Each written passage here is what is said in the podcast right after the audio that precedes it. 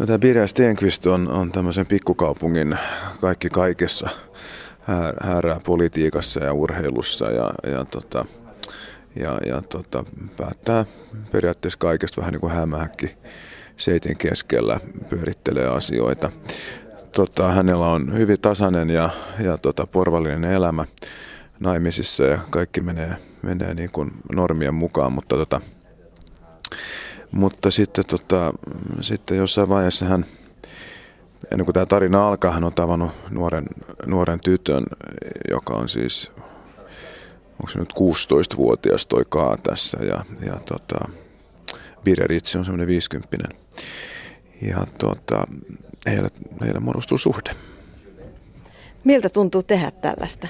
Vähän moraalisesti ehkä arveluttavaa roolia?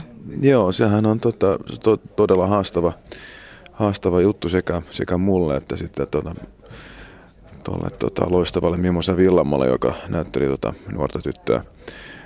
Et, tota, et siinä tota, niin, niin, tota tehdessä niin me, me puhuttiin paljon siitä, että me täytyy olla luottamus siihen, että to, toisiimme siis niin kuin ammattimainen luottamus, että et, tota, ja, ja, se meni tosi hyvin, hyvin tota, niin. Mutta se, mikä, jos ajatellaan näitä roolihahmoja, niin se, mikä heitä varmaan yhdistää tuossa on, on, on sit se, että molemmilla on niin kuin särö, särö joku semmoinen kipeys sisällä, joka yhdistää heitä. Ja Birgerille, Birgerille toi, että se, se niin kuin, hän tietää koko ajan, että hän tekee, tämä on niin kuin periaatteessa täysin väärin ja näin ei voisi tehdä, mutta se ei voi, voi sille mitään, että se, se tunne, joka on siis rakastuminen, niin se, hän ei niin kuin pysty sitä, sitä niin kuin tukehduttamaan. Tosin tarinassa tuo, tapahtuu sitten yhtä sun toista, mutta mä en paljasta nyt, nyt niitä juttuja tässä näin, mutta se on tavallaan lähtökohta, että hän, hän, häntä repii niin kuin todella rajusti tämä ristiriita. Mitä sä näyttelijänä ajattelet siitä, että, että eteen tulee tällainen rooli, missä oikeasti niin kuin joutuu taistelemaan sellaisten moraalisten ja eettisten kysymysten kanssa? No siinä, pitää, siinä täytyy ymmärtää sitä roolihenkilöä ja sen motiiveja ja sitä, sitä tota, ka, draamallista kaarta, joka, joka siinä on kirjoitettu ja mitä se vaatii, että, että, että täytyy mennä sen, sen roolihenkilön tavallaan nahkoihin ja ajatella, ajatella ja selvittää itselleen ne syyt ja motiivit, miksi hän toimii niin kuin toimii. Ja tota, Birja tässä se ei halua niin kuin pahaa kenellekään, mutta hän, hän, hän vaan huomaa yhtäkkiä olemassa tällaisessa tilanteessa. Mm, mitä sä korostit Birgerissä? No, kyllä mä yritin korostaa sitä, että se on, että se on ihminen, joka, joka, joka haluaa hyvää ja toivoo, että kaikki menisi menisi hyvin, kaikilla olisi hyvin, niin kuin me ihmiset yleensä niin kuin halutaan, että, että, että ehdottomasti halusin välttää mitään sellaista niin kuin demonisointia tai tämmöisen niin jonkunlaisen pahiksen tekemistä tai että, että tota, haluaisin tuoda esille sen, että kuinka raastava tämä suhde ja tämä elämäntilanne hänellekin on. Karl Christian Rundman, mitä sä pidit lopputuloksesta? Sarjan lopputuloksesta kuvauksista on nyt jo kuitenkin puolitoista vuotta. No mä näin just tässä muutama minuutti sitten, mä näin, näin nyt ensimmäistä kertaa materiaalia. Mä olin ollut lyhyen, lyhyen ajan tota, jälkiäänityksestä, mä näin ehkä puolitoista kohtausta tai jotain sellaista. Mutta nyt mä näin ensimmäistä kertaa valmiin ensimmäisen jakson ja tota, mä, mä täytyy sanoa, että mä oon kyllä tosi vaikuttunut, että et tota, sen mä tiesin, että käsikirjoitus on, on poikkeuksellinen. Ja tota, mä oon todella iloinen siitä, että et tota, et se myös niin kun välittyy tässä, tota, tässä valmissa ensimmäisessä jaksossa mystiikka ja semmoinen kummallinen vaara ja semmoinen tota, jotenkin sellainen niin kuin vaara, joka kuplii alla ja se on vähän niin kuin realismista kohotettu ja, ja tota, mä, mä, mä oon tosi vaikuttunut, musta nä, todella hyvältä. Joo, siinä kuplii sellainen jän, jännä tunnelma, ehkä hämyinen, savuinen, sumuinen, jännityksen kup, kuplinta on koko ajan jotenkin pinnan alla. Oliko teillä kuvauksissa vastaavanlainen tunnelma? Meillä oli tosi, tosi hyvä tunnelma, semmoinen yhteistekemisen meininki. Toi mun rooli, se tota, tavallaan edustaa tässä tarinassa sitä niin kuin realistista kaarta, kun taas sitten näiden lasten ja nuorten maailmassa tapahtuu näitä mystisyyksiä enemmänkin ja, ja se on, se on niin kuin kiinnostava törmäys mun mielestä draamassa kaiken kaikkiaan. Mutta joo, siis oli, oli tota, oli, oli tosi hienoa siis tehdä näiden tosi lahjakkaiden nuorten ihmisten kanssa hommia. Mä erittäin vaikuttunut heistä ja myös tosi onnellinen, että, että hekin onnistuu niin hyvin tässä. Jäikö joku muisto takataskuun kuvauksista? Paljonkin muistoja jäi. Tota, kuvattiin tosi hienoissa paikoissa tuolla Länsi-Uudellamaalla, Tammisaaressa ja Hangon, Hangon Niemellä esimerkiksi, kun oltiin kuvauksissa tota, myrsky, myrskyssä. Tota, ja tota, tosi, tosi hienoja, kauniita paikkoja ja, ja, ja, ja sitten nämä kaikki nämä hienot ihmiset, jotka tätä oli tekemässä, niin, niin tota, jäi tosi hyvin muistoja. Näin muisteli Birjeriä näyttelevä Carl Christian Rundman. Monika Fagerholmin romaanin Lola ylösalaisin perustuva samanniminen TV-sarja kertoo pikkukaupungin elämästä. Se kertoo tytöistä, miehistä, valtarakenteista. Mimosa Villamo esittää Kaa-nimistä tyttöä. Millainen on hänen Kaansa, yksi sarjan keskeisistä hahmoista?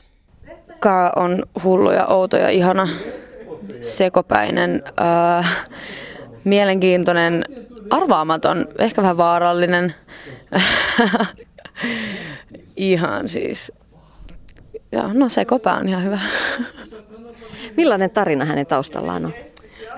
Hän on tota niin, köyhästä perheestä tota, vanhemmat on, on voineet aika huonosti ja sitten tässä sarjan alussa on niin kuin hetki sitten heidän äitinsä on päässyt irtautumaan tästä tota, tyttöjen isästä onneksi ja, tota, ja on niin kuin löytänyt runouden avulla sitten jotenkin onnen ja hyvän olon ja, ja uuden ihanan, ihanan tota niin, miesystävän, joka on tälle Kaalle aivan ehdottoman tärkeä ja myös vähän hullu.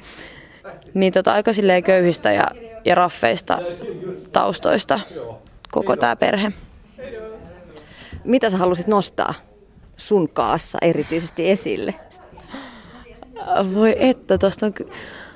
En mä tiedä, ehkä niin kuin Ulriikan kanssa yhteisymmärryksessä tuli se, että vaikka hän on niin kuin vahva, jotenkin niin kuin itsenäinen ja jotenkin tykkää sanoa, että, tota niin, että tota, jotenkin kuitenkin haavoittuvainen ja väittää, että, että pärjää yksin, mutta ei kyllä sitten, tai siis pärjää, mutta ei niin kauhean hyvin lopulta. Hmm. Sarjassa puhutaan aika vaikeista kysymyksistä. Kuinka paljon te kävitte keskusteluja niin kuin tiimissä ja esimerkiksi ohjaajan kanssa, koska se on aika rankka? Kyllä me tota niin, Ulriikan ja muiden näyttelyiden kanssa oli, tota, oli harjoituksia aika paljon, joissa myös käytiin niin kuin, tä, niin kuin kohtaustasolla, että mitä tässä tapahtuu, mutta myös vaan niin kuin istuttiin alas ja juteltiin, mikä oli tosi tärkeää, että ei niin kuin, niin, Ulrikalla oli hyvä luotto meihin, mikä on kiva, että se ei ole semmoista, että hän on niin kuin ennalta jotenkin päättänyt, miltä tämä tulee. Näyttää, vähän luottaa siihen, että me tehdään työmme ja niistä tulee meidän näköisiä hahmoja, mutta kuitenkin niin kuin sen näköisiä, mitä ollaan jotenkin yhdessä pohdittu. Mimosa Villamo, miltä lopputulos näytti? Mähän on siis nähnyt täysin valmista versiota just tuossa äsken noin viikot 15 minuuttia. Nähdään sunnuntaina sitten, tai nähdään tässä viikonloppuna nyt työryhmän kanssa toi lopputulos. Jännittää ihan sikana. Ekasta jaksosta on, on iloinen ja siis positiivisesti yllättynyt, koska siitä on niin pitkä aika, kun me sitä ollaan kuvattu. Ja oli jotenkin unohtanut, mitä kaikkea tässä edes tapahtuu.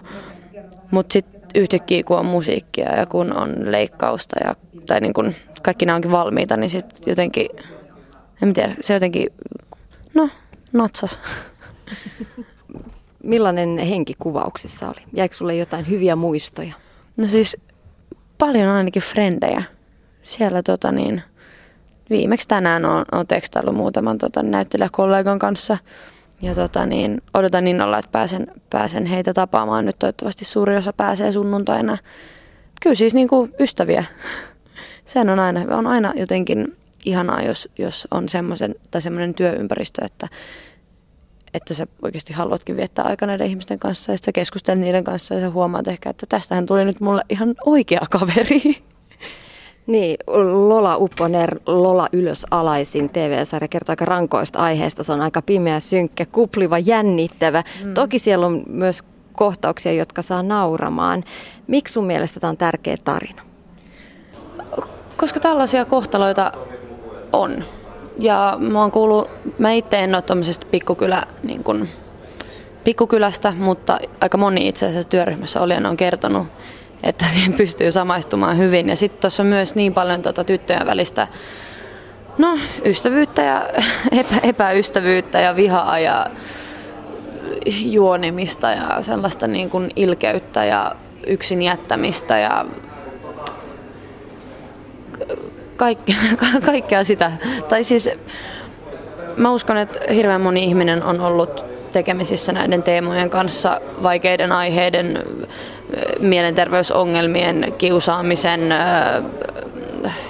semmoisen niin kuin vastakkainasettelu, että toiset on, on hyvin, todella hyvin toimeen tulevia ja toiset on sitten aivan niin kuin jotenkin paskoista lähtökohdista. Niin että se on, vaikka toi on niin kuin draamaa, niin siinä on jotenkin ripaus ihan sitä niin kuin todellisuuttakin. Et uskon, että aika moni voi samaistua johonkin näistä meidän teemoista. Näin totesi Kaata esittävä Mimosa Villamo. Lola ylösalaisin kertoo siis teini-ikäisistä tytöistä Lattaniemessä, pienessä merenrantakaupungissa, jonka patriarkaalinen järjestys ja tiukka hierarkia heijastuvat myös tyttöjen elämään. Raha ja valta ovat keskittyneet tietyille perheille ja muiden on alistuttava vallan kahvassa olevien sääntöihin. Käsikirjoituksen Monika Fagerholmin kirjan perusteella tekivät Annina Enkel ja ohjaaja Ulrika Bengts. Kuinka paljon kirjailija Monika Fagerholm vaikutti käsikirjoitukseen? Näin vastaa Ulrika Bengts. Monika var väldigt generös mot oss, så hon gav oss fria händer. Eh, Muunika oli hyvin antelias meitä kohtaan ja hän antoi meille vapaat kädet. Teimme niin, että kun olimme kirjoittaneet version, niin lähetimme sen hänelle ja hän luki sen ja oli hyvin tyytyväinen siihen, mitä olimme tehneet. Joten oli hyvin helppoa tehdä käsikirjoitusta hänen kirjastaan. Hon var alltid nöjd och belåten med vad vi hade gjort. Så det var väldigt lätt att vara manusförfattare och göra någonting på hennes bok. Näin kertoo käsikirjoittaja ja ohjaaja Ulrika Bengts. Missä sitten näkyy ohjaajan oma kädenjälki? Jo, jag tror att min egen handstil syns nog rakt igenom. Jag, jag gillar mycket närbilder. Jag mycket närbilder. Se näkyy kyllä kaikkialla, läpi koko sarjan. Pidän lähikuvista ja niitä on paljon. Pidän paljon julmasta komediasta. Se on genre, jossa julmuus ja komedia kulkevat käsikädessä. Se on minun kädenjälkeäni kertoo Ulrika Bengts. Ja koska Ulrikka on kotoisin Närpiöstä Pohjanmaalta, oli mukaan saatava myös puhallinorkesteri ja paraatitytöt. Och har vuxit upp med blåsorkester och drillflickor. Så det var någonting som inte fanns i Monikas bok men att jag ville genast ha eh, drillflickorna där och att våra huvudpersonsflickor är drillflickor. Halusin, että päähenkilöt ovat paraatityttöjä, vaikka näin ei ollut Muunikan kirjassa. Ja Närpion puhallinorkesterissa oltiin niin kilttejä, että he ajoivat bussilla Raaseporiin asti kuvauksiin. Miksi tämä tarina, Lola ylösalaisin, on tärkeä kertoa? Överhuvudtaget så tycker jag att det är dags att sätta fokus på, på kvinnor och på unga kvinnor, unga kvinnors liv. Mielestäni on tärkeää keskittyä tyttöihin ja naisiin, nuorten naisten elämään heidän omasta näkökulmastaan. Tycker jag ändå har beskrivits ganska lite liksom utgående från, från flickornas eget perspektiv. Näin totesi Lola Ylösalaisin sarjan ohjaaja ja toinen käsikirjoittaja Ulrika Bengts. Lattaniemen mystisessä, jopa Twin Peaks-mäisessä maisemassa ihmissuhteet kietoutuvat toisiinsa. Tämä tarina ei ole hauska. Kirja ja sarja kertoo raasta vallankäytöstä pikkukaupungissa. Se kertoo tytöistä, mutta se kertoo yhtä paljon miehistä vallankäyttäjinä. Näin kertoo kirjan kirjoittanut Monika Fagerholm. Tunnistaako kirjailija TV-sarjan takaa omat hahmonsa ja oman tarinansa? Tuntui tosi hyvältä ja mä on, on myöskin salaa katsellut tai vähän ennen katsellut tätä koko sarjaa mun omalla tietokoneella. Että mä olin varatunut ja myöskin lukenut kyllä tämän käsiksen jo silloin, silloin käsikirjoitusvaiheessa.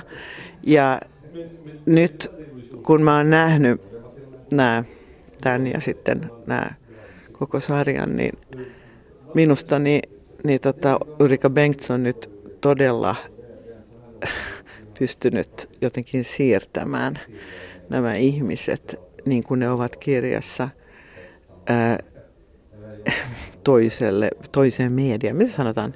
Ää, telkkariin, telkkariin, ää, mikä ei ole helppoa, jos ajatellaan sitä, että kun mä kirjoitan, niin mun, niin kun mä teen, mua, tai mun kieli on aika erikoinen ja myöskin tämä maailma on aika erikoinen, vaikka se on tavallaan realistinen. Tähän sijoittuu tämmöiseen pieneen kaupunkiin nimeltään Lattaniemi, Flatnes. Eh, mutta on koko ajan tämmöinen toinen ja varmasti monia, toinen ulottuvuus, joka ei ole realistista ollenkaan. Se on vähän Twin Peaks-maista. Eh, ja, ja tota, elikkä, elikkä se on aika, se mikä toimii kirjassa, ei ei niin kuin automaattisesti toimi, jos siirtää sen suoraan telkkarissa tai valkokankaalla, koska se on eri kieli. Mutta Ulrika on tehnyt tämän loistavasti. Eli hän on, tämä, jos hän on niin kuin, ei ole äh, slaavisesti tai mikä se on, orjallisesti tota, äh, seurannut kirjaani, vaan tehnyt tavallaan Anina Enkelin kanssa oman tarinan, jossa nämä henkilöt liikkuvat. Siis se perustarina on sama. Tämä on trilleri, mutta tämä on vähän, on eroavaisuuksia. Mä olen just miettinyt sitä, että miten, miten se menee, että miten tämä tehdään, koska se, jos mä ajattelen esimerkiksi mun repliikkejä mun kirjassa, niin multa kysyttiin just, että tunnistinko jotain mun kirjasta, niin täytyy sanoa, että varmasti 80 prosenttia repliikeistä ei ole mun repliikkejä. Myöskin runot, jotka luetaan tässä on eri runot kuin mun kirjassa, mutta just se tekee sen, että täsmää ihan eksaktisti mun niin kuin sen tunnelman, sen atmosfäärin, mutta myöskin niin kuin sen, mitä mä kutsun mun, tämä on nyt suuri sana, mutta visio, vision kanssa, koska mä halusin myöskin tehdä tämmöisen, tämä ei ole hauska tarina ollenkaan. Tämä kertoo raasta vallankäytöstä pikkukaupungissa, jossa ää, nuoret ja, ja myöskin niin kuin lapset ja myöskin niillä, joilla ei ole valtaa, niitä kohdellaan huonosti. Monika Fagerholm, tu- tytöt tuntuivat siis sinun tytöiltäsi. Kyllä, myöskin pojat tuntuivat minut, äh, minun, koska tämä kirja kertoo nai, aika paljon tytöistä, mutta yhtä paljon kertoo miehistä. Miehistä vallankäyttäjänä. Siis, ja, ja, päähenkilö, ja nä, se korostuu myöskin tässä sarjassa. Eli tässä tämä ei ole mikään hauska tyttötarina.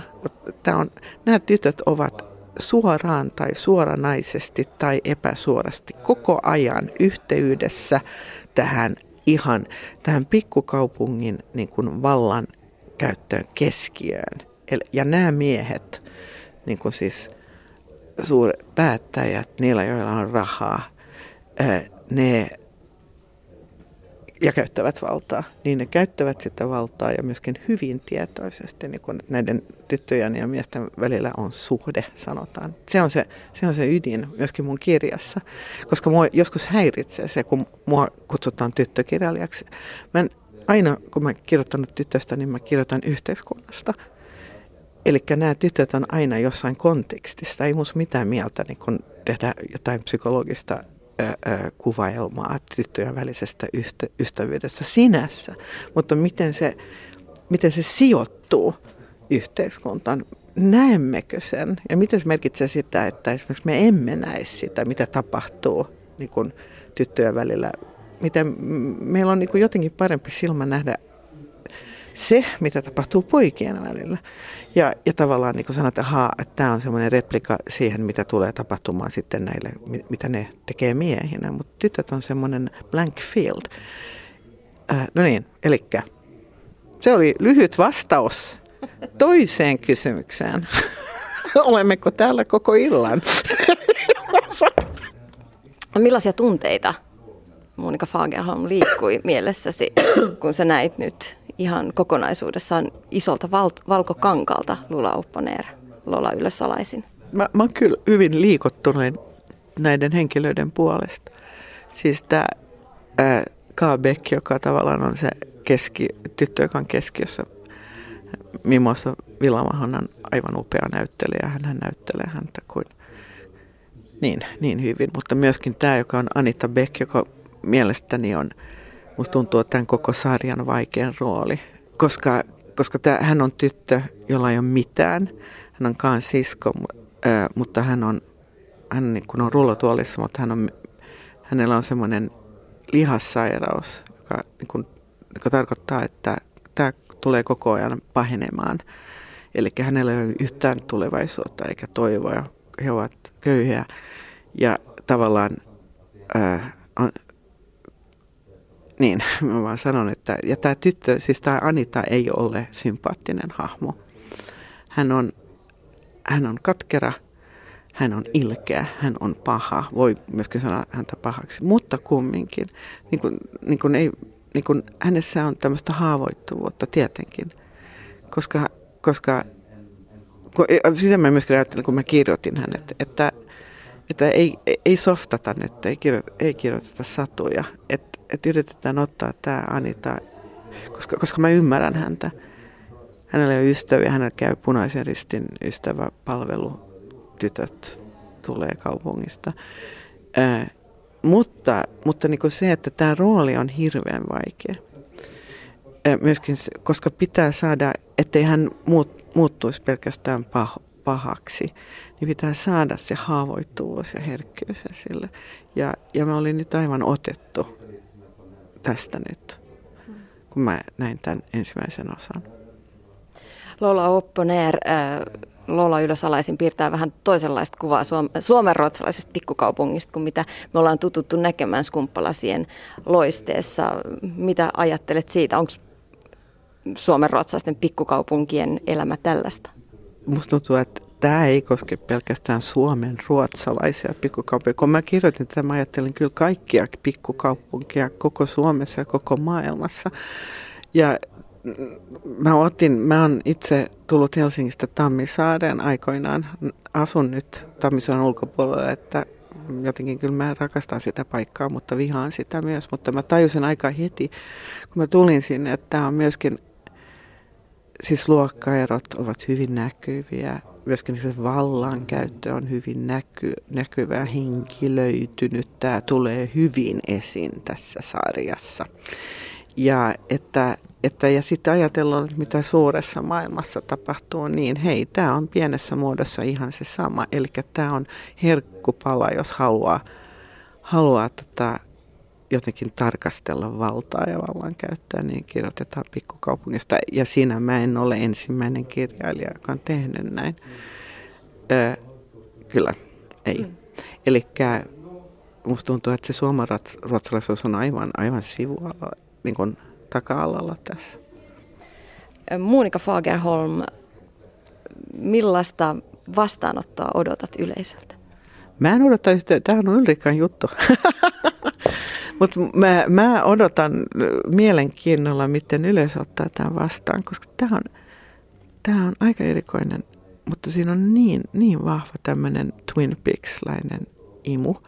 Se on aika ilkeä, se ei missään nimessä ole – se, siis se on todella pelottava. Siis mä oon nähnyt kaikki, kaikki nämä ää, kuusi osaa mun tietokoneella. Ja mä oon nähnyt, ja täytyy myöntää, että mu, tietyt jutut herätti ihan oikeata pelkoa. Ei liity tarinaan, koska sen tiedän, miten se menee. Mutta miten, miten käytetään, tämä on tämmöinen, siellä on semmoinen, tässä on tämmöinen räsynukke, joka on Lola Upponeer, Lola Ylösalaisin. Ja se, miten tämä tulee esille, niin se on ihan oikeasti pelottava. Eli, eli mielenkiinnolla. Mutta mut mä samalla niin iloinen, mä haluan vaan sanoa, että niinku, mun mielestä tämä on niin hienosti tehty. This is art, fucking art. Hyvä vähän. Mutta miten ylipäätään kirjailija, kirjailijasta tuntuu se, kun oma, oma maailma on ihan kuin eri paikassa? En mä tiedä. Sitten sehän, riippuu, sehän riippuu siitä, että kuka sen tekee.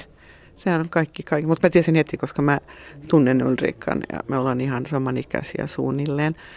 Että mä tiesin hänen tavallaan estetiikkansa ja David Lynch ja kaikki, kun me jo puhuttiin.